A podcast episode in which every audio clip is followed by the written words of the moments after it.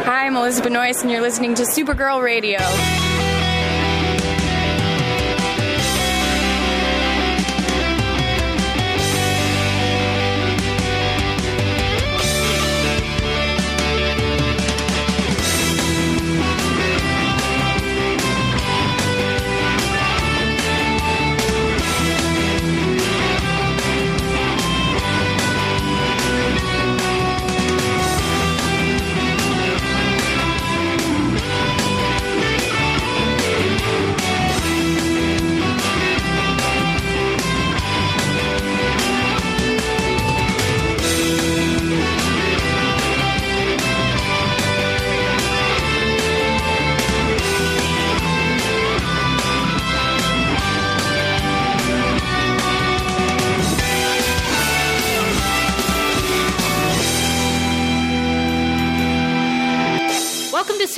Radio, your source for all things related to the CW Supergirl TV series and the character of Kara Zor-El. My name is Rebecca Johnson, I'm Morgan Glennon. and for this episode of the podcast, we are joined by Corinne McCreary of Supergirl Power Hour and Titans Podcast to discuss the season three episode of the show titled Legion of Superheroes.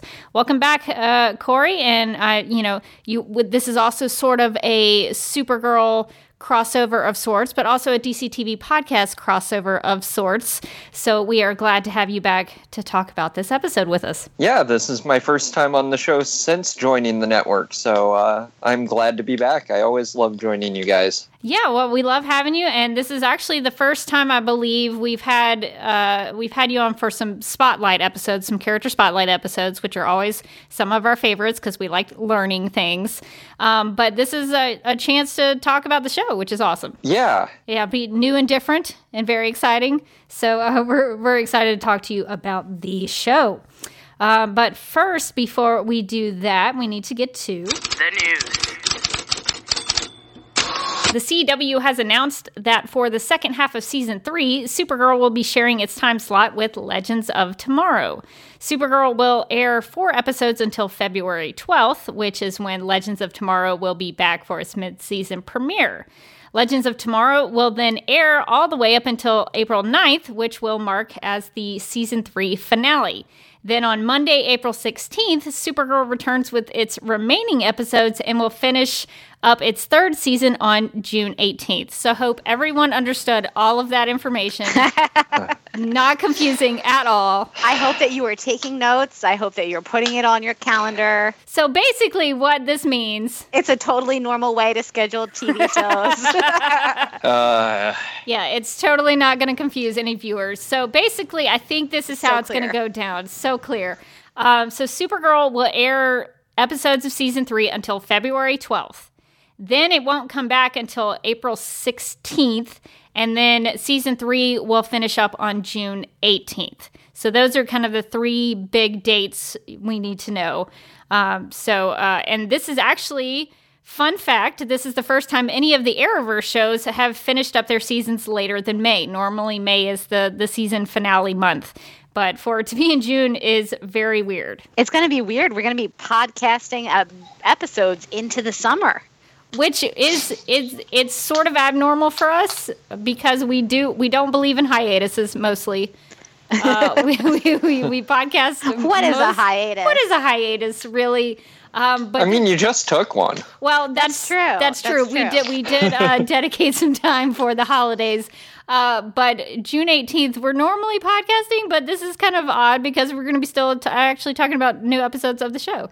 Um, but apparently, for the CW, they think this is great for them. Mark uh, Mark Pedowitz, who is the CW president, said that the hiatus allows them to extend into the summer, that which gives them more original programming. And so he's like, "Hey, that's a good thing for us." So uh, nobody seems to to think this is a, a downside for them. So uh, that's good. It's definitely weird scheduling. I don't like it. Uh, Corey doesn't like it. I, I, just don't like coming back for such a short amount of time and then leaving again for two more months. like, I feel like if you're to do. The, if you're gonna have them share the time slot, that's fine. But like, why didn't it just come back from break and have it be Legends and then switch off Exactly. Girl, it's such a weird. It's like okay, you're gonna get like four episodes, and then we're gonna hit the pause button. Hope you remember what was happening, and then back we. It's such a strange. People are gonna be so confused.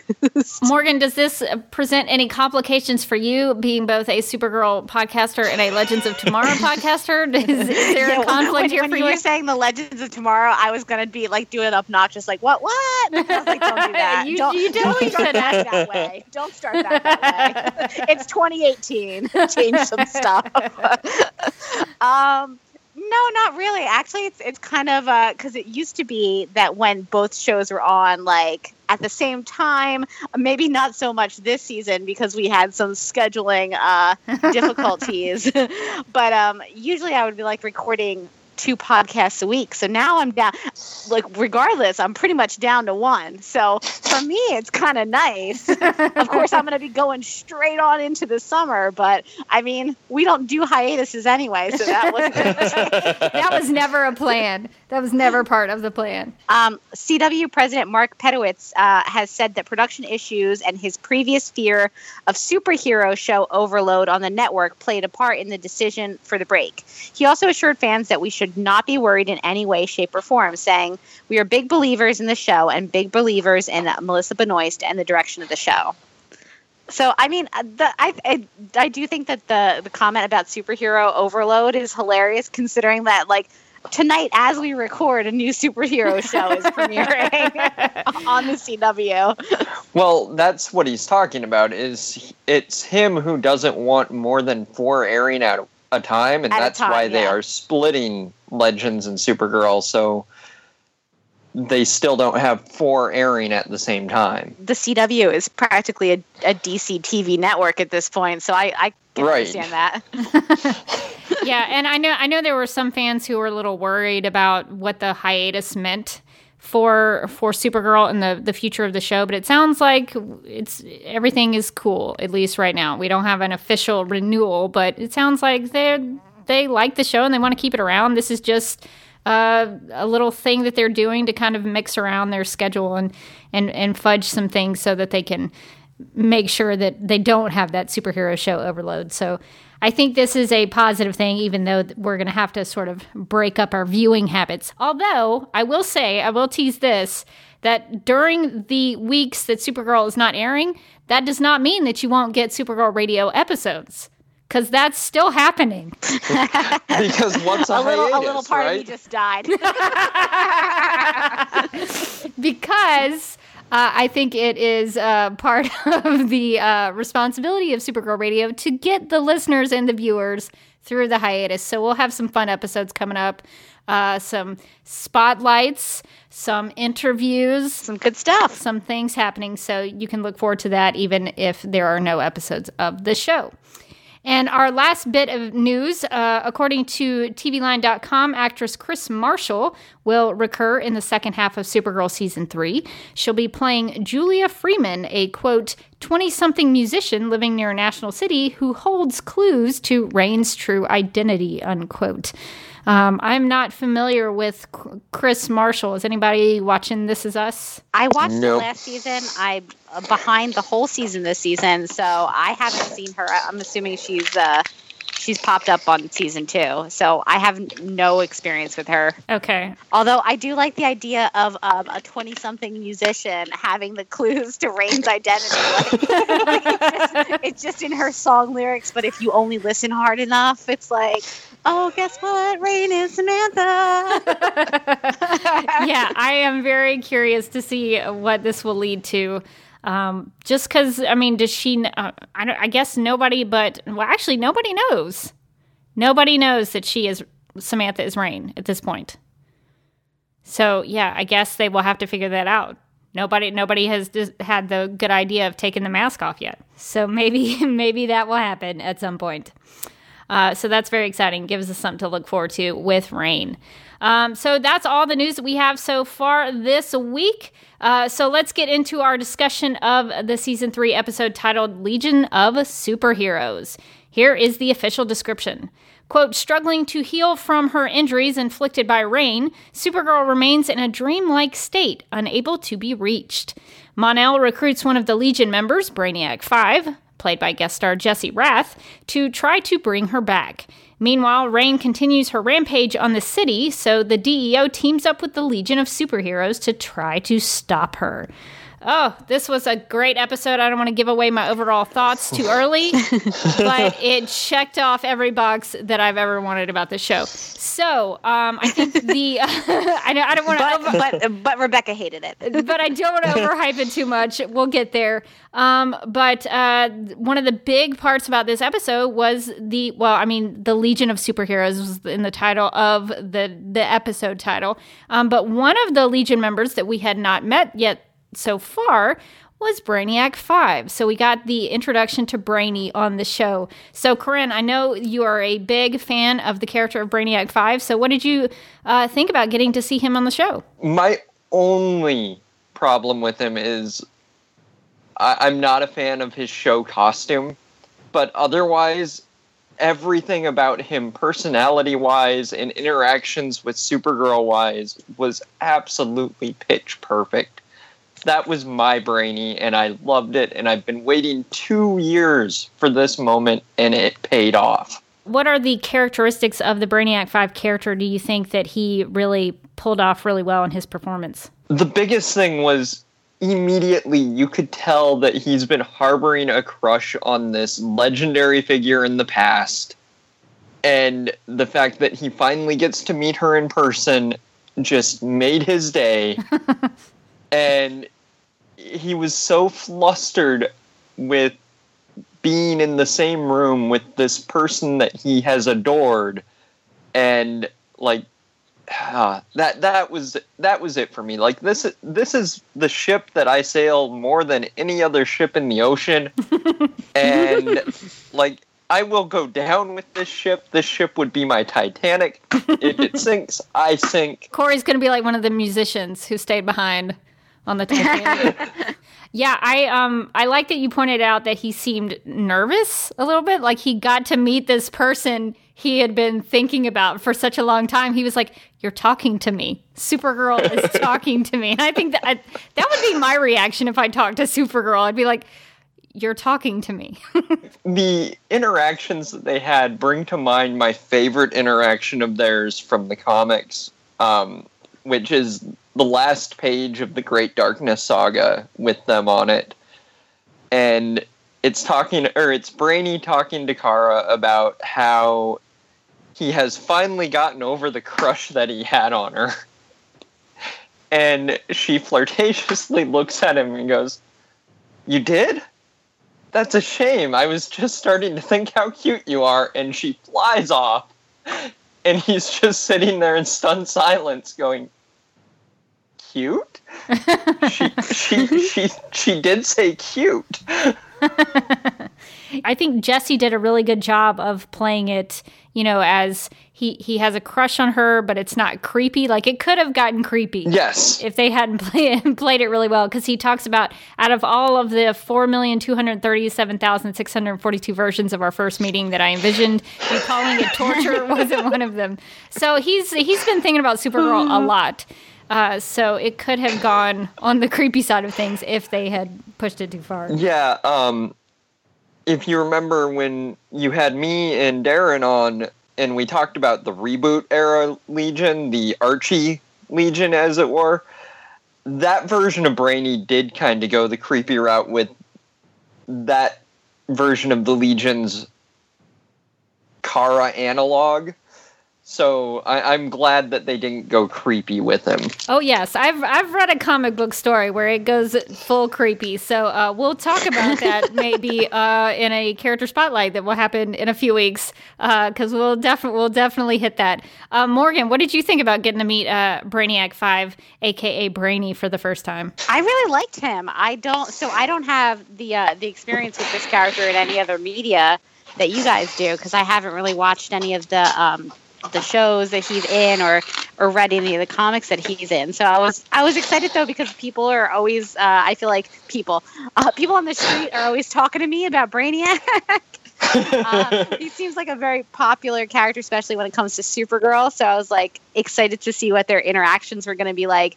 And I really did like kind of like he seemed starstruck by her and really excited to meet her, but not in a way that was like creepy or like crossing any lines. And uh, and one of my favorite parts was the end of the episode actually, where she's like oh, you're shorter in person. He's like, oh, like I would have just kind of made myself a little bit taller in like in your mind, you know, to put you at ease. She's like, I don't know what any of that was, but sure. It was so, it was so funny. I just love yes. the idea that he like completely owns up to the fact that he was like, and sure, I got a little taller in your mind because I could, because I wanted to make a good impression. right. I was like, that's perfect. Well, first impressions are important important, Morgan. He wanted to make a good one. You want to make a good first impression. Sometimes you're going to have to get out the mental apple cart to stand on that box. Well, and, and speaking of their first meeting, what I thought was really clever, what I liked about the writing of this episode um, was that Brainy's first words to Kara are, It's you. And when they first see each other outside of the uh, mind prison, the coma loft, whatever you want to call it, um, Kara sees him and says, "It's you." And so I thought that was a nice little sort of parallel in the writing that they they did there to to kind of have those little meet cutes in the episode. So I enjoyed that immensely. And I also liked that in terms of his portrayal, like he's half he's half computer, he's half organic life form. And I think they I think Jesse handled that really well because even though he's super smart and he's a little bit of a robotic figure in the way he talks to people and even his voice i think they sort of mod you know did a voice modulation with his voice a little bit. But um, he has a sense of humor. He has um, you know a, a sense of recognizing when he has been insensitive. Like he's not fully robotic. So I, I enjoyed that they gave him a little bit of a personality. Uh, I really like that too. And uh, speaking of Brainiac 5 uh, and Kara, we got to spend a lot of time with them in her mind prison and her, uh, her I, I like to refer to it as the coma loft. And uh, and him helping her figure out how to get out of there. So, Corinne, what did you think about all of their experiences trying to trying to get her out of that space? So, my first thought when I was watching the episode and Brainy was like, "Well, that door seems to be the only exit is my first thought was well that's not how supergirl would leave the loft. She would fly that, out that was what i was thinking too. I kept on thinking that the end of the episode was going to be her like popping open a window and going right i can fly. Which they subverted that because it wasn't supergirl who left the loft. Right. It was Kara Danvers, and Kara Danvers would use the door. Yes. So they did go with the direction I expected. They just went a different way about doing it. Like, I expected Supergirl to fly out the window. Instead, we got Kara Danvers walking out the front door. Yeah. Yeah, I like that. It's a it's a nice metaphor for her her humanity and um and realizing that that part of her life is just as important as the Supergirl part. Uh, Morgan, what did you think about her her trying to figure out how to get out of there? She tries the heat vision, has that awesome sequence where she's heat visioning the door and everything is in slow motion. And Brainiac's cup uh, cup, cup of tea ruins his uh, ruins his nice cup that he was having. What What did you think about uh, how all that all that went down? I really liked that actually because I think coming into this episode, I saw like online a little bit that people were concerned that like it was going to be an kind of like an all Legion episode, and the car was just going to be off in a corner in this coma. Um, but I liked that the the whole episode was really about Kara and really about Supergirl um, in a way that I thought was really interesting, considering that she is in a coma for like 90% of the episode. But you, you really got into her head and really got into some of the the big struggles that she's been having this season, which is why I think I really like this episode so much. Is that it felt like um, it felt like in, in a lot of ways accumulation of like what's been going on this season with her, which is that Alex kind of realizes that her advice to Kara which was you know to be Kryptonian, to be cold, and not not use that Kara Danvers side of herself was the wrong advice because the Kara Danvers side of uh, of herself is is essential, and uh, and I think it was I think that was such a great like revelation that she had at the end that she has to embrace Kara in order to get out of this coma.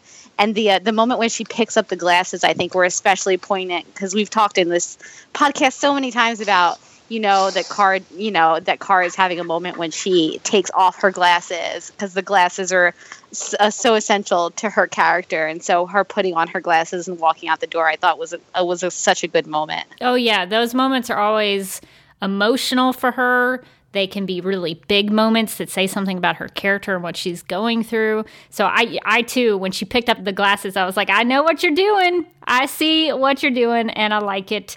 And I would I would agree with you that Kara was in the forefront of the story. Everyone else was just kind of background players as far as I'm concerned. It was all about Kara in this episode. And I think season three has done a really good job of making this Kara's story again. So I've, I've really enjoyed uh, this season and this episode in particular.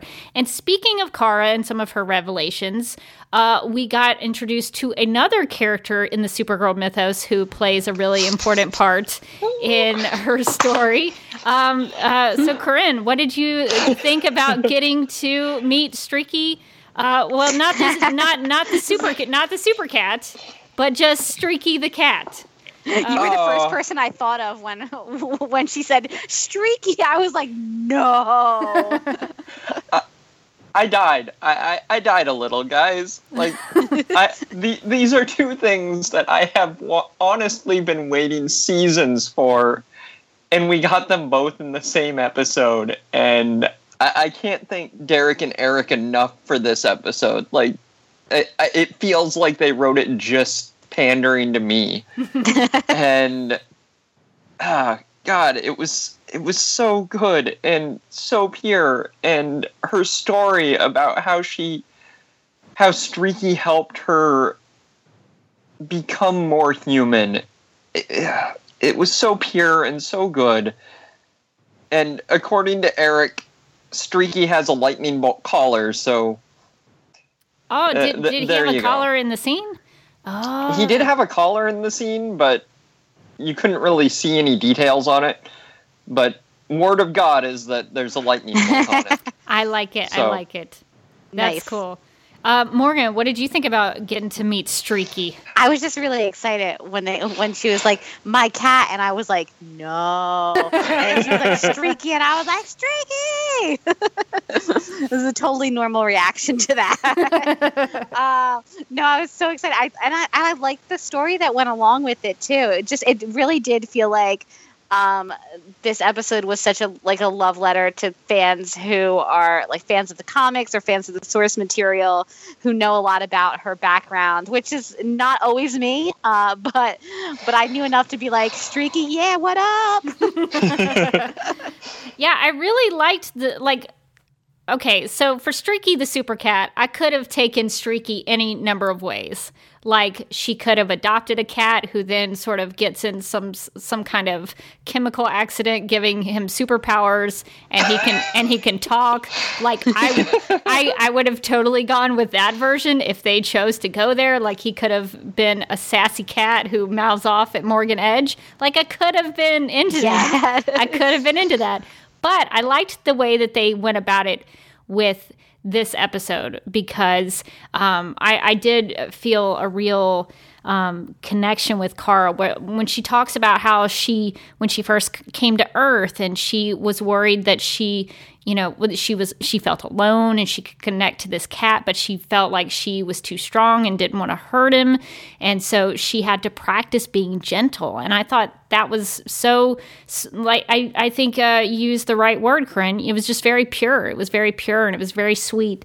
And um and i think that Streaky teaches her how to be a little more human. And that played into the whole mind prison of her having to accept her Kara Danvers identity and uh, have that be what is powerful to her. And so I thought Streaky, even though I would have taken him as a superpowered sassy cat, I I liked him as the uh, emotional co- connection that um, that she has to her younger self when she was alone and you know trying to figure out this new Earth thing.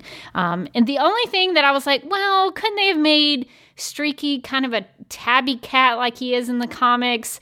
But I also was thinking that you know sometimes cats are not the friendliest of animals.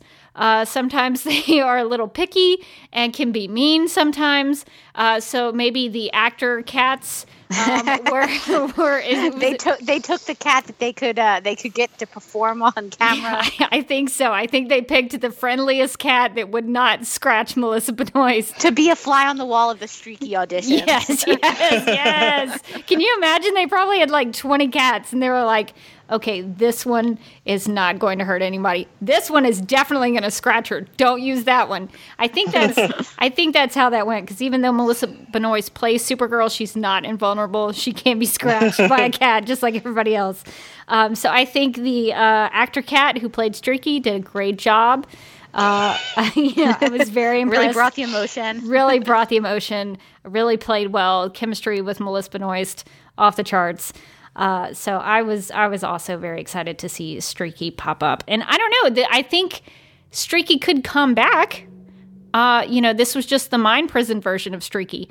Maybe another Streaky could appear in the future. So maybe this isn't the last time we see Streaky. I don't know. I'm keeping my options open. Only thing is, Streaky would have to be Streaky. a yes. Yeah, yeah. Streaky would have to be a real old cat at this point. Streaky is would... a 110. there could be a Streaky 2. There could be a Streaky Junior. You don't yes. know. Yes, there could be a second generation. My thought on the fact that Streaky was a black cat is black cats are often stigmatized in our culture. So many people think that they are so unlucky that it's really hard for them to get adopted. Um, so seeing Streaky as a black cat helps to destigmatize that stupid superstition. So that might have been part of where they were going with that too, is to try to get people to adopt lesser adopted cats because if they see that Supergirl has a black cat, a little girl might be like, I want a black cat because Supergirl has one. Oh, yeah. That's a good point. And I think it also I think it also plays into Kara's character. You know, she was an alien who had come to a different world. She had been adopted by this family and she uh, she felt like a little bit of an outsider who, you know, if she had not been taken to the right family, maybe people wouldn't want her either. So uh, I think that that if that's their thinking behind that, I think it was multi-layered.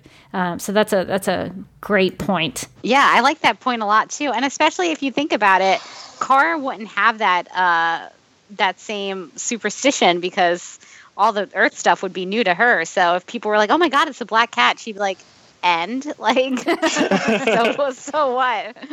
That is true. Well, um, I hate to take us away from Streaky to um, another character all in black uh, who was causing chaos in National City, was getting some screen time, was roughing up with the Legion. Um, so, what did everybody think about what Reign was up to in this episode and, and all of the chaos that she was causing? Corinne, what did, what did you think about what she was she was trying to accomplish? You know, I am loving Rain as a villain. Um, she has been developed through this season as a very good antagonist and well she has she has a good goal. The way she's going about it is all wrong. And i think that that makes it a lot more nuanced and it brings a lot more to the story when yes kara and Reign both want the same things in a way but Kara still has to stop her because the way she's going about it is dangerous and vile. So uh, I, I, am loving Reign. Um, Reign has been my favorite of the big bads that we've gotten through that throughout this series. Yeah, she she definitely has a lot in common with Supergirl, and she does seem to have some of the same general ideas. She's like, bad guys bad, they need to be punished. But uh, Reign just, you know, she kicks it up to 11, and maybe that's not the best way to go about it. Uh, so I definitely agree with you that she she has some some some the I don't want to say good ideas, but she, she but she has you know she makes some valid points. She makes valid points. That's a good way to say that. Uh, but maybe her methodology not so good. Maybe her actions uh, need to be rethought uh, a little bit. Uh, Morgan, what did you think about uh, what what Reign was trying to accomplish in Nas- National City and, and what it was doing to to everyone around her? Yeah, I think Reign needs to chill a little bit, like just just a just a bit, like um maybe less murder. Just uh, I, mean, I'm not telling her how to do her job. But less murder probably would be good for everyone involved. Uh, no, I really, I really like Reign too, and I like that for me at least, I don't know if, if we've figured this out, but I like that it's still kind of mysterious, like how much Samantha does or doesn't know about the Reign situation. Like, is she just flipping back and forth between Reign and like the Samantha personality with that with there being like a clear distinction where Samantha doesn't know what's happening? Or hmm. does Samantha have some idea of what's happening? Because in the beginning when you see her and Ruby like talking and then like as soon as Ruby leaves, like she seems to see something on TV and then goes into that like cold Reign face. So I was like, is Samantha in on this? Is or is is is Reign and uh, Reign and Samantha two distinct personalities, or has Reign taken over completely and is just pretending to be Samantha? Like I, I, I like could go on, I could do all day on just trying to figure out like where the like what's going on with Reign and and Samantha, um, whose name I finally remembered. So, uh, so I, I, I like that it's I like that that has kind of remained a little bit mysterious. I'd like them to kind of answer that within the next couple episodes, but I don't need them to do it right now. So I like that that kind of up in the air. And so you're not no, you're not sure how worried you should be about Ruby.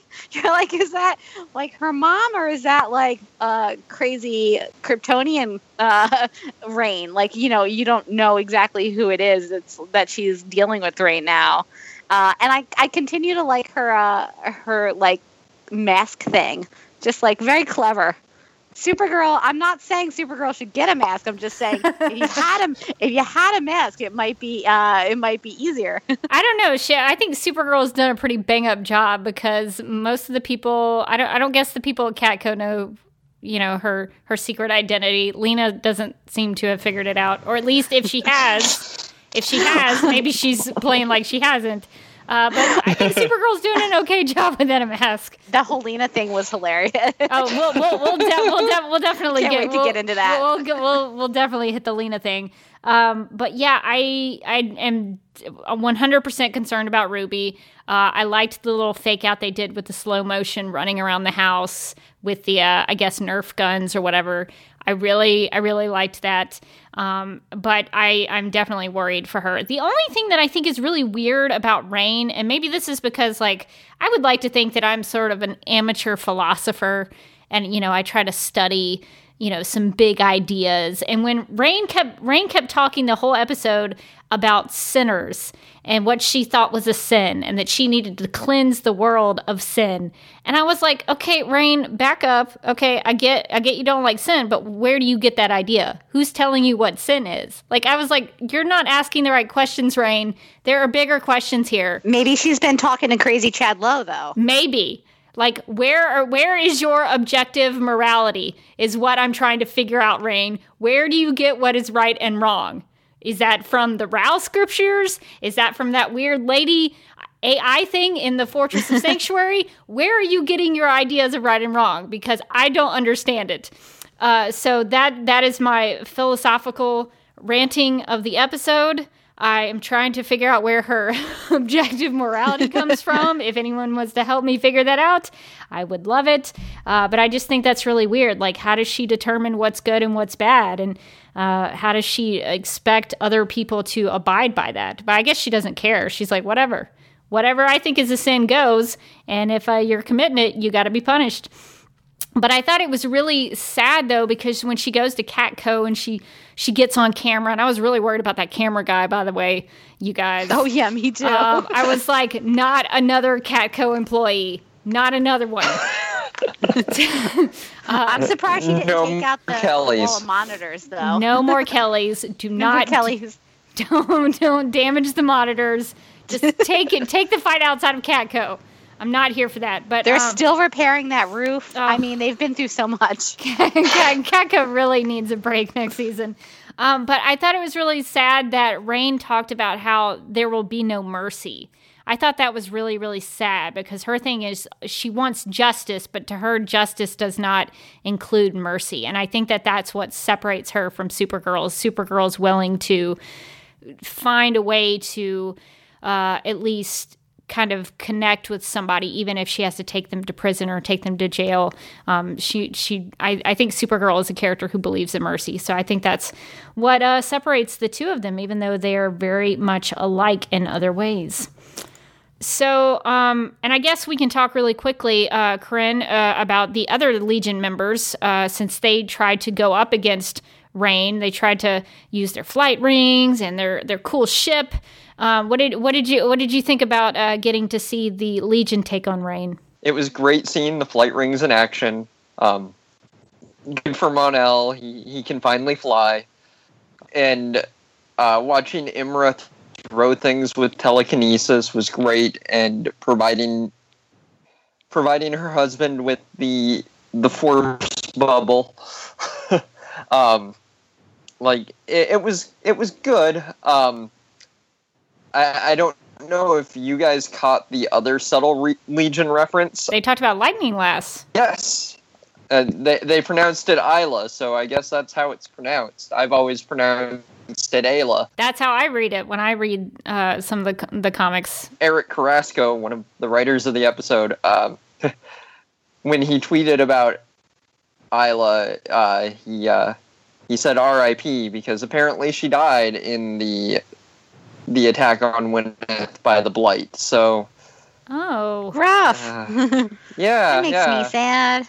I That- just that I makes just me got sad really too. I- really deflated.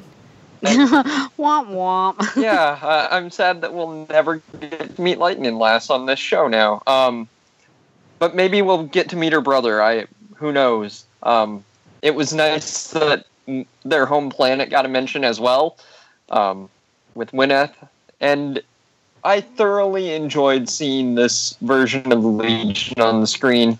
Um, like with Brainy, my only nitpick is I wish their costumes were more colorful and more in line with what the Legion has always been with the bright, optimistic future. Yeah, I was actually going to ask you about their costumes because, you know, I I'm not as uh, you know, I can I can kind of go with different interpretations of the costumes, but I was kind of hoping since they were like coming from the future that they would have those iconic costumes. Like I was hoping that Mon-El would have a red cape and. Uh, you know that there would be some of those things like that they would be recognizable and and Mon-El's costume is really strange. It has like it almost looks like it has an S S shield on the front, but there's no S. It does have the blank S shield. Um, the the thing I like most about Mon-El's costume is actually with that blank S shield in the middle. The other trim on his costume kind of makes an M going down his chest. Hmm. So he has both the blank S shield representing his carrying Supergirl's ideals into the future, and he also has an M on his chest for himself. But again, I I just wish they were brighter. If you would just add a little more color to these costumes, it would be great. I totally misspoke. I I meant blue cape. I just I just went, went to look at the uh, reference to make sure I was saying it correctly. But he he does have a cape, but it's a it's a blue cape instead of a red cape. But yeah, I agree with you. I, I wish they had a little bit of color to them. My sneaking suspicion is that I've heard that the costumes are a little like some of the the way that they shoot the costumes. It's a little better for them to have a darker costume because it's it's more forgiving, is what I've what I've heard. But I don't know exactly what that means. Black is slimming. Black is black is slimming. Uh, so I, I I do wish they they sort of looked a little more like their uh, iconic uh, comic book counterparts. But uh, I guess they they work for now. Maybe in I mean I hate to say in the future, uh, maybe they will they will have the opportunity to create those costumes. Maybe maybe this is just the early stages of the Legion, and they're they're trying to figure everything out.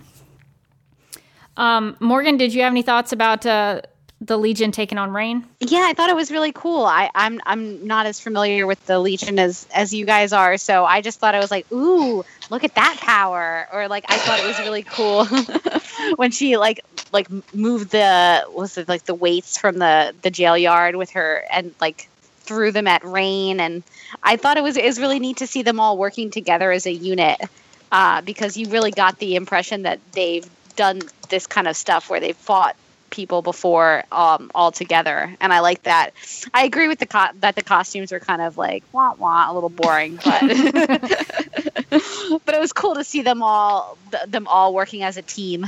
As the person who is usually on the positive side of the Mon-El sliding scale, I en- I enjoyed seeing that he he sort of acted like the leader of their team, and I was impressed by that. He he seemed to be the person who made the decisions and uh, heard everybody out and and tried to make everything work. Yeah, I, w- I would say that I was uh, I was Mon positive for this episode actually. Oh, okay. Since his return this season, he's been a lot more palatable than he had been last season to me. He seems like he's grown up a lot.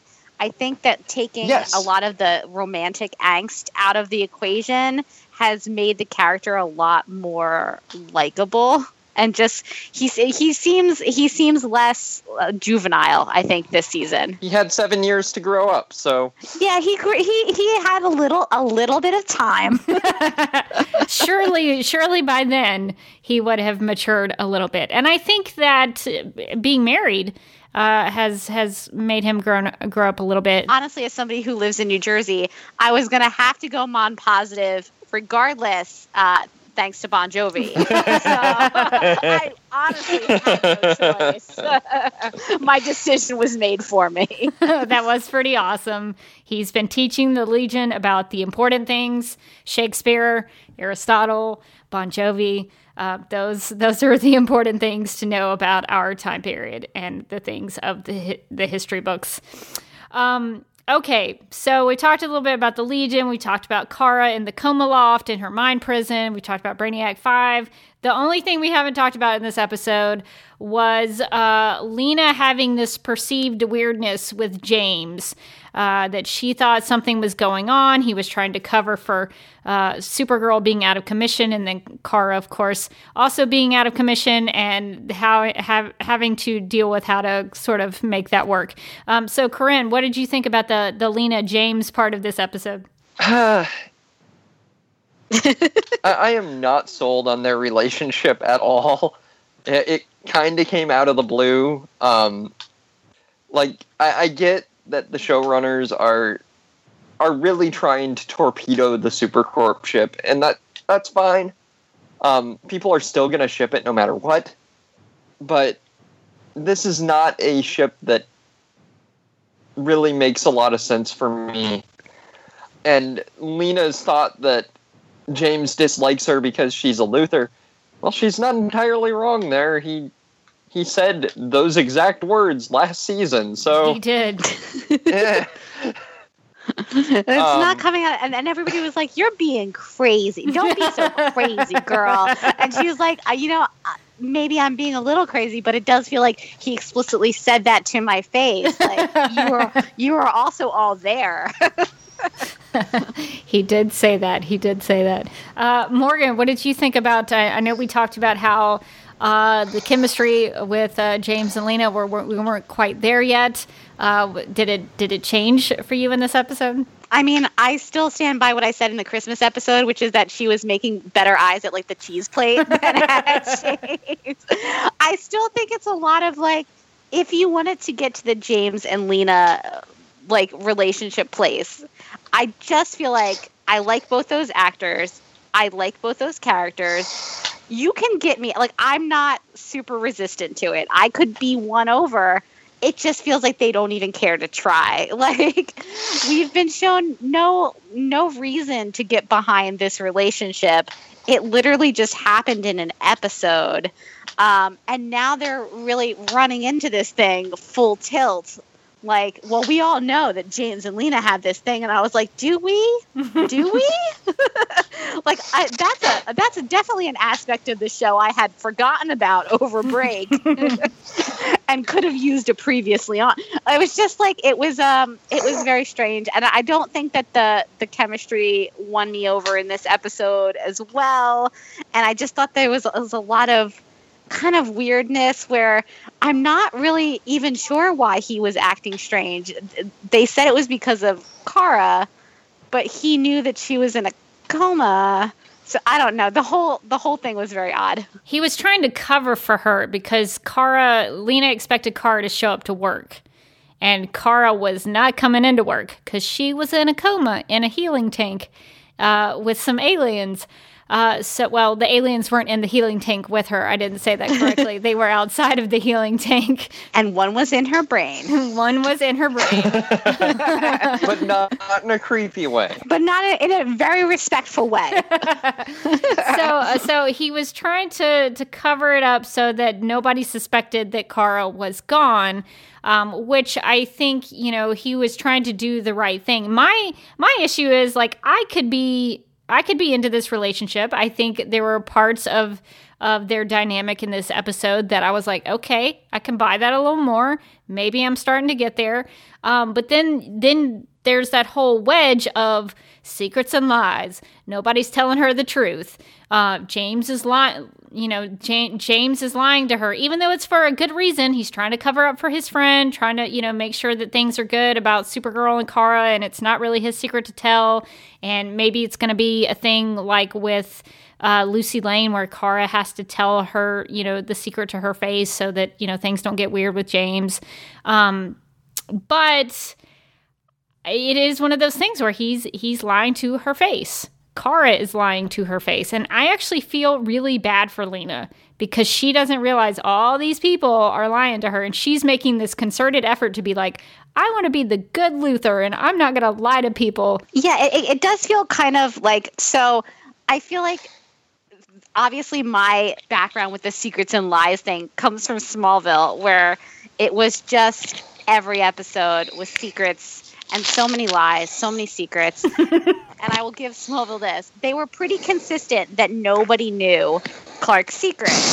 Whereas it feels more pointed in Supergirl because everyone knows Supergirl's That's secret. True. I'm pretty sure that like uh, just like the street vendors outside Catco and the people who have to repair the roof no no no her secret so it feels it's everybody, all the major characters on the show except for Lena know that Kara is Supergirl. So at this point, it does feel like why not just tell her? It would be easier to just tell her than it would be to not just tell her. She's proven herself as a reliable, uh, uh, trustworthy person who now you interact with on a you know a everyday basis. It seems like it would be smarter and easier to just say, hey, by the by, I'm Supergirl, than to have to have poor J'onn J'onzz pretend to, to, to, give her boy advice. He's like, girl, listen. we all know James is a great kisser, so. I mean, that scene was probably worth this whole this whole storyline but it does feel a little bit ridiculous. It's like, you know, what would be the easiest way to deal with this would be to just tell her because she's not going to care. Yeah, I think uh, you know the fact that she was a good friend and she took her her sick friend who she thought was sick and also her friend.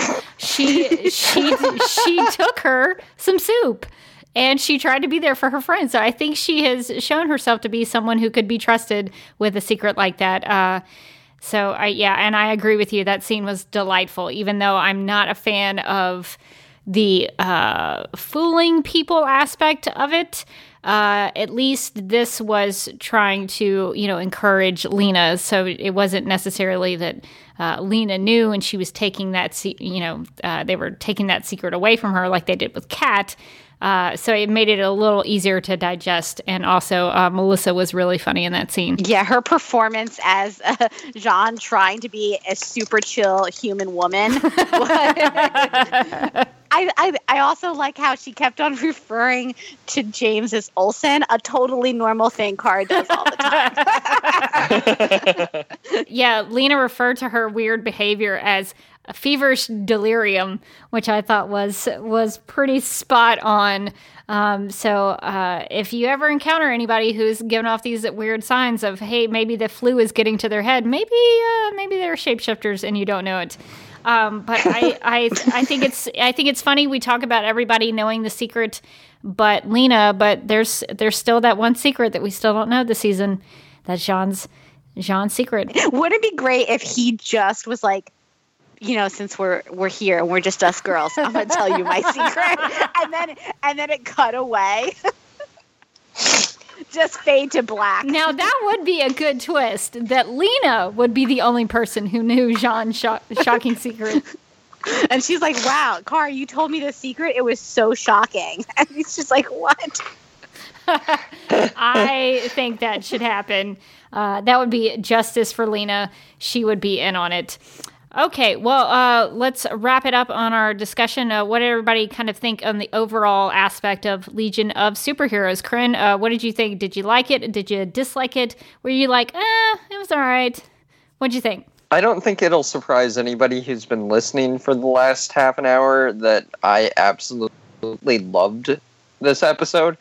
Um, it's probably going to go down as one of my top of the season season, which is saying a lot because the last two episodes of this season, um, not counting the crossover episode, uh, have been two of my favorite episodes in the entire show. So uh, it, it's it's definitely up there, probably in my top five all time episodes uh, just because it hits so many points that I've waited for so long for. Morgan, what did you think about this episode overall? What did you think about as a whole? I really liked this one. Uh, I thought it was just really well done. I liked the way it was balanced. I thought that there was some comic relief. We're we're moving forward with some of the the Reign stuff. Um, we are learning more about the Legion of Superheroes. I thought it was a great uh, introduction for Brainiac Five. I just thought that they did so much um, really well in this episode. Um, so it was yeah one of my one of my favorites of this season as well. I agree. I thought this episode really hit all hit all my buttons, hit all of the things that I, I want out of a Supergirl episode and things that I was looking forward to. I also was hoping for some Brainiac 5. We got Streaky. Um, we got the Legion using the flight rings. Um, it was all very, very good. We even got an Alex and uh, Kara couch scene there at the end. That's good stuff, and uh, I, I just, I just thought all of it was really well performed, and uh, the direction on this episode, I was really wowed by the the way the episode was directed. That scene where Kara uses her heat vision in in the mind prison, I was like, that is some good looking stuff. That's some some of the best looking stuff they've done on the show. So I was really impressed with it. Um, so yeah, this this will this will go down as one of my favorites of the season. I think. Speaking of that couch scene at the end, did you see what Brainiac, what the translation to what Brainiac Five wrote on Alex's cast was? Yeah, it's a it's some sort of binary code for a smiley face. Is that correct? Yeah, yeah, it's the binary code, or it's binary for the ASCII code for a smiley face. That is uh, super nerdy, and I love it. I like that they went that extra mile with him, but it also makes me ask, you know, why didn't you go that extra mile with some of the Kryptonese on the show? They they've gotten some Kryptonese wrong. So, you know, if you can do binary code, I think you can handle Kryptonese a little better. So, step up your game there. Um, cuz don't worry, I'm I'm looking at it. Uh, so they at least got binary code down on the show. So that is that is good, good to see and very very character correct for Brainiac 5. Well, I think that's going to do it for our discussion of this episode, but let's find out what our listeners had to say about Legion of Superheroes. So we got a tweet from Mark HBPWM, um, and he says, I've discovered that I can no longer watch a Supergirl preview without my brain adding Rebecca's voice saying, and we're back. That's perfect. Also, Streaky. I loved seeing the Legion in action, even if Mon-El was utterly ineffective. Hope we get to see. Oh, Mon-El. Hope we get to see more of them. Hashtag grown man Lena ship name. hey, I, I like feel it. like um, it's it I, it I like I like the workshopping there, but I think Grown Man Lena is kind of a weird ship name. So I feel like we need to we need to we need to workshop that a little bit more. But I like where your your brain is. We'll have we'll have to think on that. We're gonna think on it, and we'll, we'll get back to you. um, at shop uh, 23D said, "I really like this episode. The action was awesome. I feel sad for Sam for when she realizes who she is." The Legion was pretty awesome. Brainy and their ship were amazing. I'm usually Mon negative, but kudos for him, but kudos to him for passing on Bon Jovi. Hashtag Tommy and Gina. At Madtown Davidson said, I thought this that was a really good episode. A good mix of action and more emotional stuff. The actor playing Brainy did a really good job, even though the character's hair and makeup could have been better. I will admit to feeling a little lost with Chad Lowe's character at this point. I do not understand what he wants. He worships Supergirl because she saved him, and now he worships Reign because she beat him up because she beat up Supergirl. Huh? Yeah, he flipped it. He flipped on her really fast. He did flip really fast. I mean, Chad Lowe, come on, man. get it together. he is the leader of a cult, so I don't know what we were expecting. That was maybe the first indication of problems. I mean, don't don't trust the leader of cults. Um, but I was actually kind of wondering what you guys thought about the make the hair and makeup with Brainy because I was going to ask you about that because I was.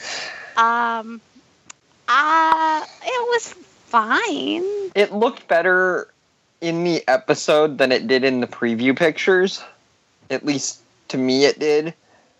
I do wish he had been a little more green and that the makeup had been a little more even. And I wish the hair had been a lot better. Like I said, my only nitpick with Brainy was how he looked. Um, but even that I, I I'm willing to let that slide because they na- nailed the character so well. Uh, I do like uh, Jesse's response to all the people asking why he was blue, which was he tweeted a definition of the word turquoise, which is a bluish green. That's funny. Yeah, I th- I think I'm a little bit the same way. I I just wish he was greener. I was looking up pictures because I was like, I feel like that's not what I thought Brainiac 5 looked like. And then I looked up some pictures and I was like, okay, I'm not crazy. yeah, well, I think he maybe they were trying to make him look like Laura Vandervoort's uh, Brainiac 8 Indigo. Uh, because she was a little she was more blue yeah so, yeah i don't know maybe maybe they were trying to to make that consistent i don't know okay so our next uh, tweet is from uh, enrique uh, VB Jr. Um, another great episode. It looks like Samantha is experiencing a form of dissociative identity disorder with the Reign personality trying to take control, much like Kate, Caitlin Snow and Killer Frost, but a lot worse. Loved seeing Streaky. Wish they had Mon-El using the powers he has in the comics. Also, Mon-El's suit needs a cape. I agreed. Patty Mello 20 said, Is it wrong that I love Reign and want her to stay forever? Good episode. Loved Brainiac 5. He's really funny, and I really liked that Kara Danvers was the key to taking Supergirl out of that prison. James and Lena is still a no for me. They did nothing to justify this couple. And then it's little emoji where the hand is over the face, which I I can't judge anybody for wanting a villain to stick around because I'm all about me some villains, and I don't want to give a spoiler for next week that we have a whole section on the podcast for that. But I'm really excited about the people coming next week. Uh, but it sounds like that uh, Reign won't be staying forever. We know from the future that she leaves somehow. Um, they didn't say that Reign dies. They just said she leaves. Yeah, they just said she leaves. I liked I like the way that they said that because it almost seemed like they're like, well, and then she just goes. Like so, just like one day, Reign is like, you know what? Forget it. I'm not cleaning up this city anymore. Clean up your own city. And then she just like packs all of her black leather stuff into a duffel bag and just walks on out. Maybe she just needs a vacation. She just goes to a tropical island. She chills out a little. Um, at Chris Fundalinsky says Brainy is a great addition, and Jesse Rath played him well. Makeup needs work though. Melissa Benoist playing J'onn, playing Kara was hysterical. Two thumbs up and a heart. and we have an email from Mauricio who writes, quote, It feels like Supergirl is changing all expectations. I was surprised that our cult leader guy, who was just a villain of the week type, has a big role this season. I was surprised that there are more villains like Reign on Earth. We finally got to see other heroes besides Supergirl, and we actually got to see the DEO do something for once. Oh, that was a harsh critique of the DEO. Oh, just throwing down. Throwing down. Uh, but fair. Fair critique. Fair. Uh, um, so Marie, Mauricio asks, uh, "What are some expectations you wish to happen on Supergirl?" Unquote. Um, so I don't know exactly what he's asking here. I don't know if this is what we want to see on the show, like a wish list, or what do we think that the show has done to sort of flip the script.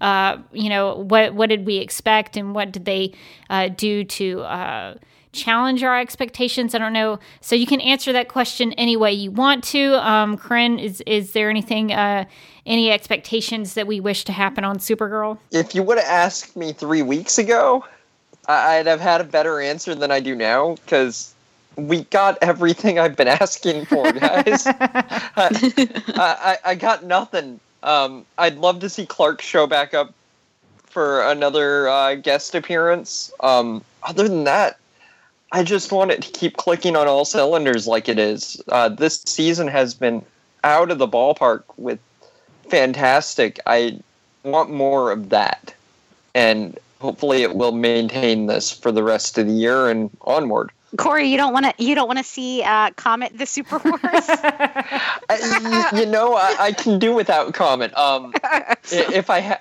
if I have to see another super pet out of this, uh, I'd rather not have the horse that turns into a dude and romances her. I'd rather have the dog. um, that seems reasonable. give me Krypto over Comet. I actually, I would love to see, maybe not in that context, uh, Corey, uh, but maybe, ju- maybe, maybe just to see Supergirl riding a horse. Maybe to see Kara riding a like you know, doing some awesome scene on a horse, I'd, I'd, I'd be into that. Um, I, I think, it, you know, one of my things on my wish list was I wanted to see Supergirl super swimming, and we got that in the first episode this season. So, uh, I, you know, I, I'd be all about uh, Supergirl or Kara riding a, riding a horse at some point, but. Uh, but I can understand your problems with that specific character uh, and that specific iteration of the character. Yay, Silver Age. it was a little crazy back then. They did some weird stuff. Things got weird. Morgan, do you do you have any things maybe on your wish list or things that you wish the the show would change to challenge expectations? Hmm. I mean, I'm excited about the the the idea that the world killers are going to be um, popping up this season. It seems like from what they were saying at the end of the episode, where she's like, she tells Reign that she, you're not the only one, and I'll be excited to see what they look like because in the comics they look bonkers. so I kind of, I kind of hope that they get out that that Kardashian contouring pad and they just like go nuts on the makeup for the world killers. And also, I would like to see Snapper come back at some point um, ever uh, and just snap and then leave. I, don't, he doesn't stick around. He, just, he appears in the background of a scene. He looks directly into the camera. He snaps and then he just leaves. That would be all we need. I don't ask for much. yeah, I uh, I th- I think the World Killers that that sort of my interest got peaked in this week's episode because I was like, oh.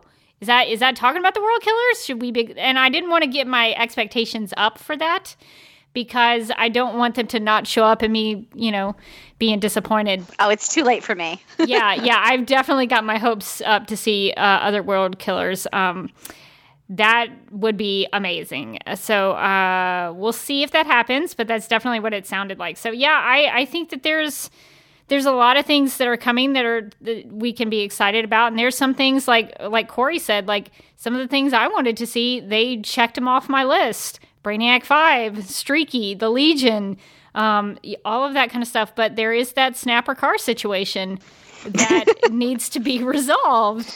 Uh, so so maybe maybe one day in the future we'll see that at some point. Uh, so we also have an email from a listener named rachel and i'm kind of wondering so on legends of tomorrow one of our jokes is that we have uh, many listeners named Rachel who write us in. So now I kind of want to know if this is one of the Legends of Tomorrow Rachels. so Rachel, if it's you, give us some sign. Um, so, so Rachel writes, uh, J'onn pretending to be Kara again was definitely a highlight, as was Reign continuing to shine as a villain, and the reveal that there are more world killers. And of course, Alex was strong throughout the episode from her initial attack against Reign to her conversation with Kara at the end. The Danvers sisters are back and just as adorable as ever. And who would I be as a person if I didn't mention Brainiac 5? Jesse Rath played him just as well as I thought, and his interactions with Kara inside Kara's mind prison were so cute.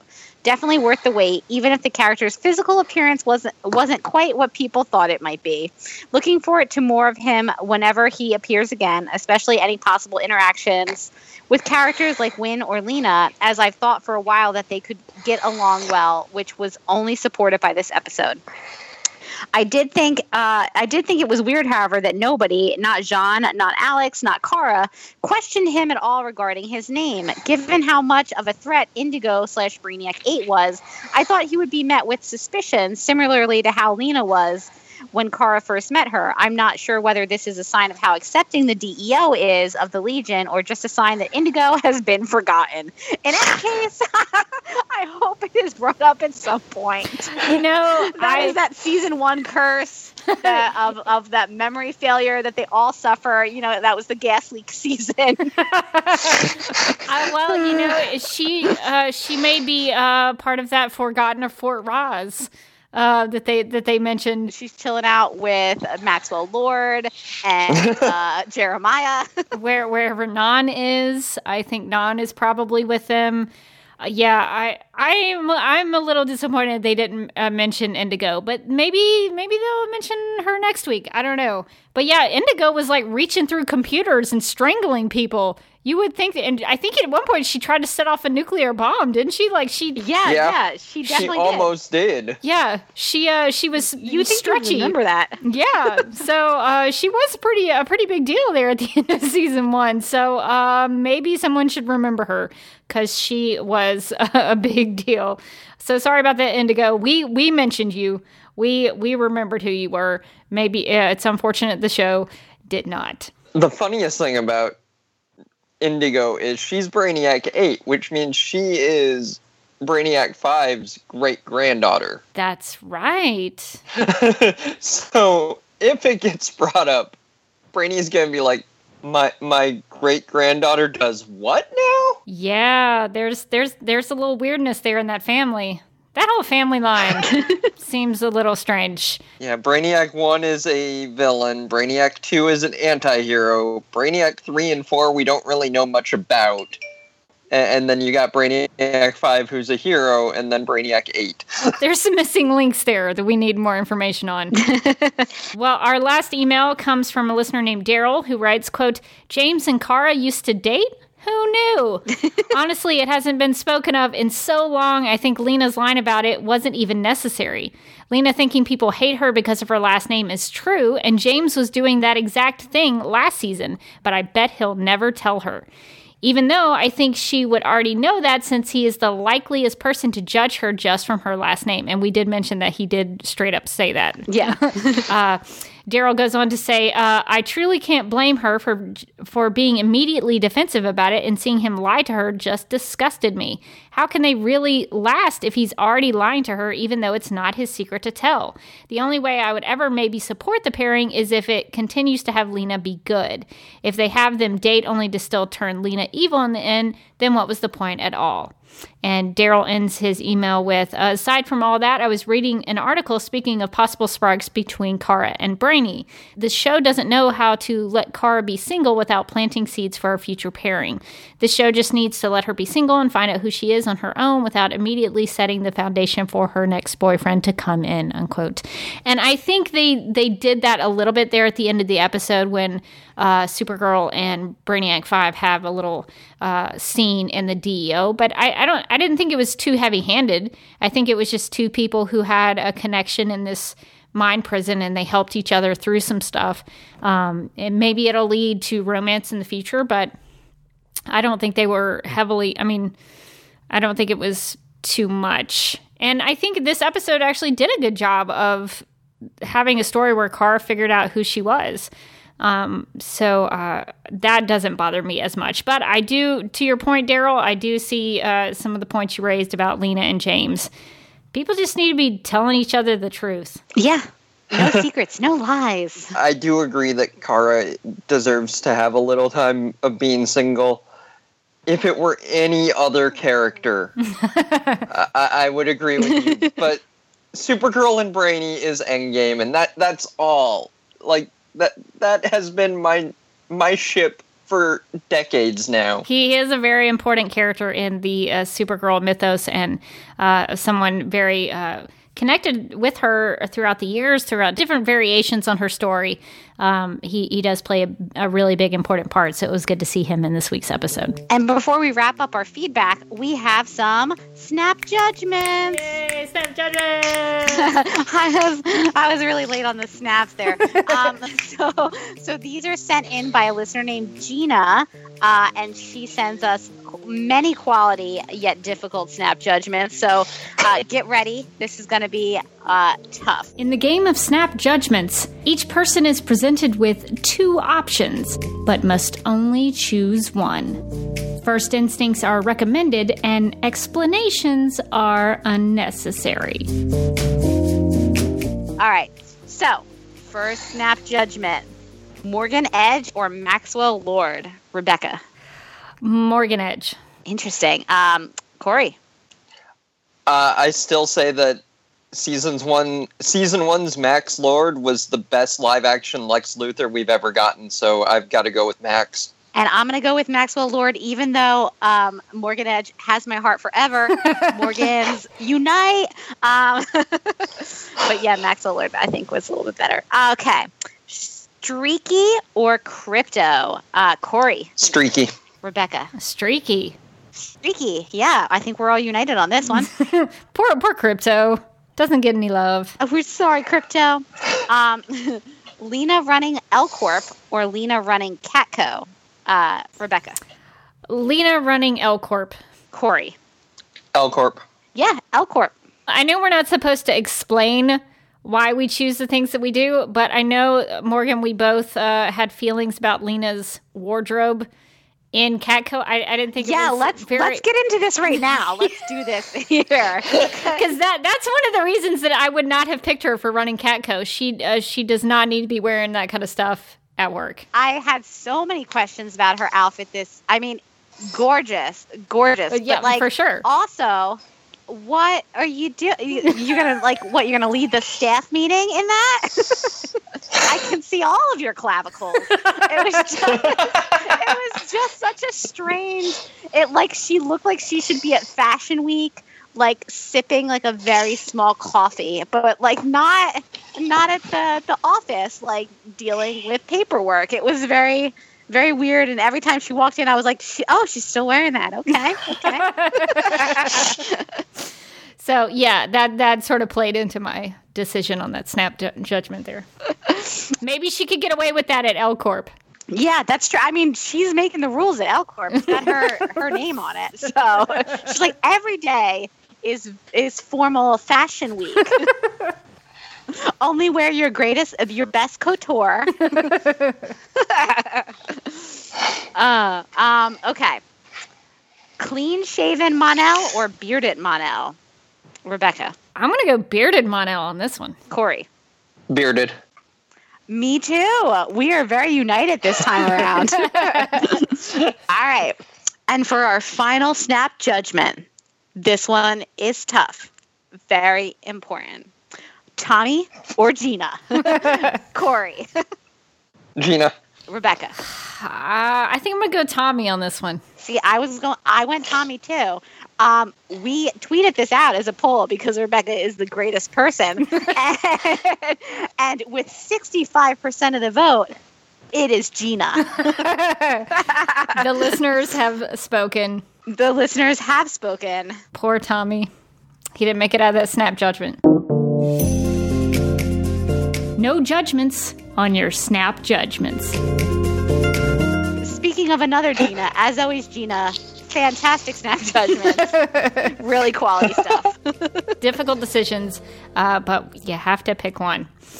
All right. Well, I think that's going to do it for our thoughts and feedback on Legion of Superheroes. And thank you, Corey, for coming on and talking about this episode with us. It was good to have you on for an actual show episode and not just a character spotlight. So it was good to hear your thoughts on the show. Where can uh, listeners find you on the internet? Uh, they can find me on Twitter at Corey Marie 21.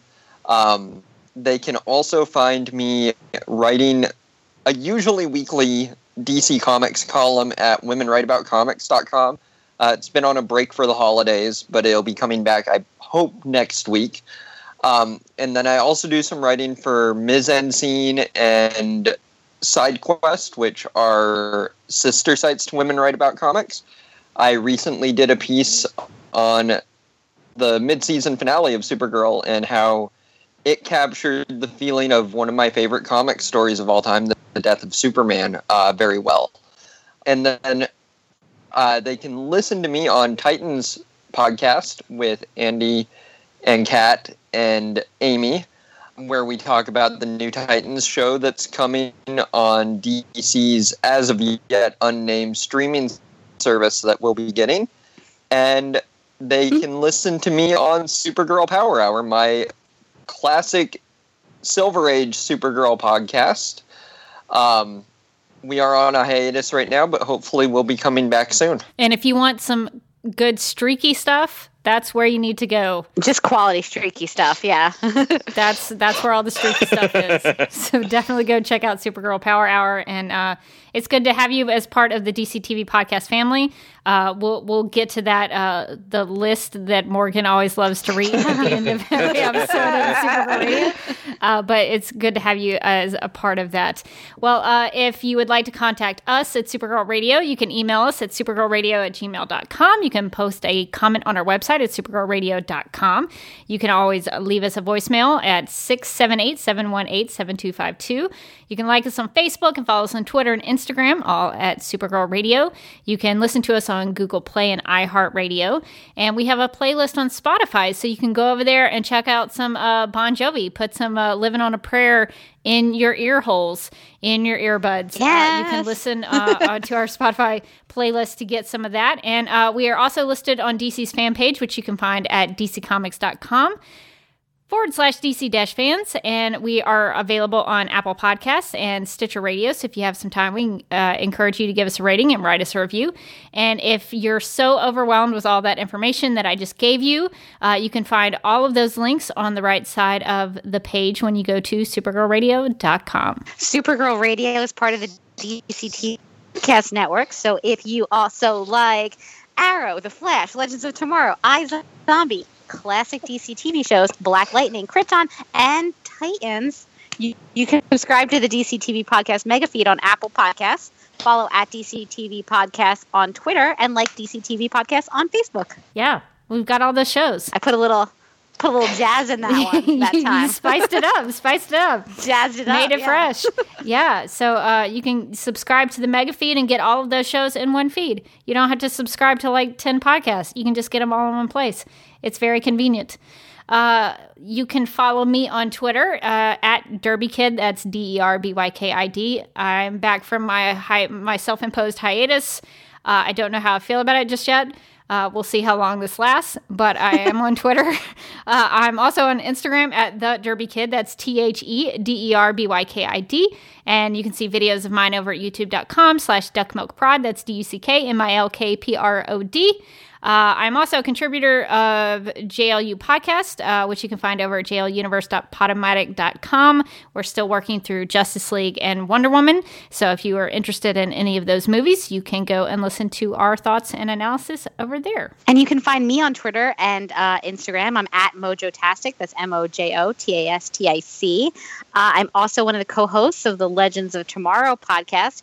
We are on a break for just a little bit, apparently, uh, because of this weird scheduling issue. Um, I don't know if we'll, we might try to get uh, like a podcast episode out during this month where we're just chilling out, but um, you know, it's it's the Legends podcast, so Question mark, maybe.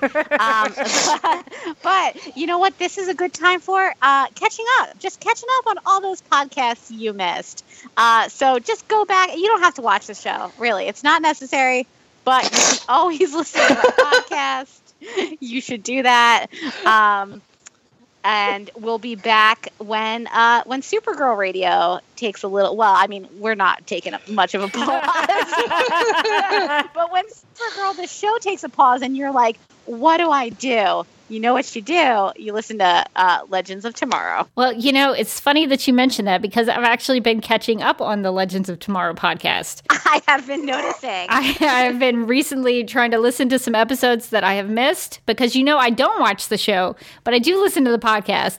So I have been Gotta ca- keep current on those podcasts. Not on the show so much. but I have been binging the Legends of Tomorrow podcast. So fun. Uh, it made me think about one hit wonders. Uh, you know, I'm going. I'm going through. I think it's what the Vietnam War is that. That the thing Yes, that yes. Mick was involved with. So good stuff on the Legends of Tomorrow podcast. Really enjoyable. Got me through some runs on the treadmill. So I really appreciate uh, you guys for that because sometimes that is not enjoyable. We'll be there for you. That's what we're here for. You're there for me and my earbuds, and I appreciate you get me through uh, me torturing myself through uh, physical activity. Uh, so thank you, thank you for doing that. Um, well, I think that's going to do it for this episode on Legion of Superheroes. But if you want to hang out for a quick spoiler section, we'll be doing that after our theme music. But until then, I'm still Rebecca Johnson. I'm still still Morgan Glennon. And for the sake of National City, we're glad that interfering is the Legion's specialty.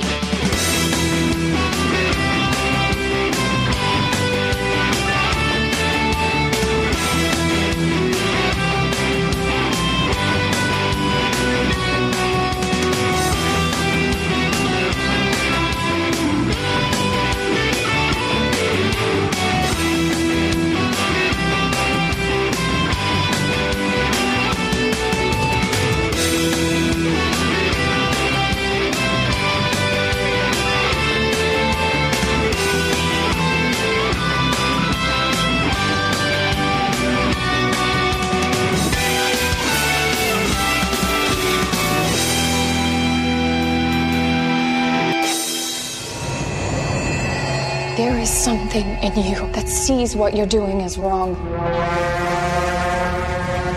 That sees the pain you're causing and regrets it. You don't have to be my enemy.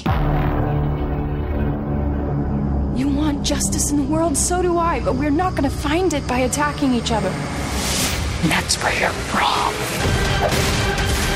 Supergirl. All new episode Monday at 8, 7 Central on the CW. And we are back. And what you just heard was the audio for what's coming up on Supergirl. The next episode is called Fort Rozz. The official description reads, quote, As Reign continues to terrorize the city, Supergirl teams up with Saturn Girl, and the two recruit Supergirl's former enemies, Livewire and Psi, to form a team for a mission to Fort Rozz to recover a prisoner who has information on how to defeat Reign once and for all. Meanwhile, Alex babysits Ruby. And J'onn has a terrible secret. that description, like it was, it was going to some really cool places, and then it kind of petered, really petered out. At the Meanwhile, adventures in babysitting. It really petered out there at the end, um, but it, it had a lot going for it up until then. Uh, although I'm excited about uh, Alex babysitting Ruby, it just seemed like that that was sort of an afterthought.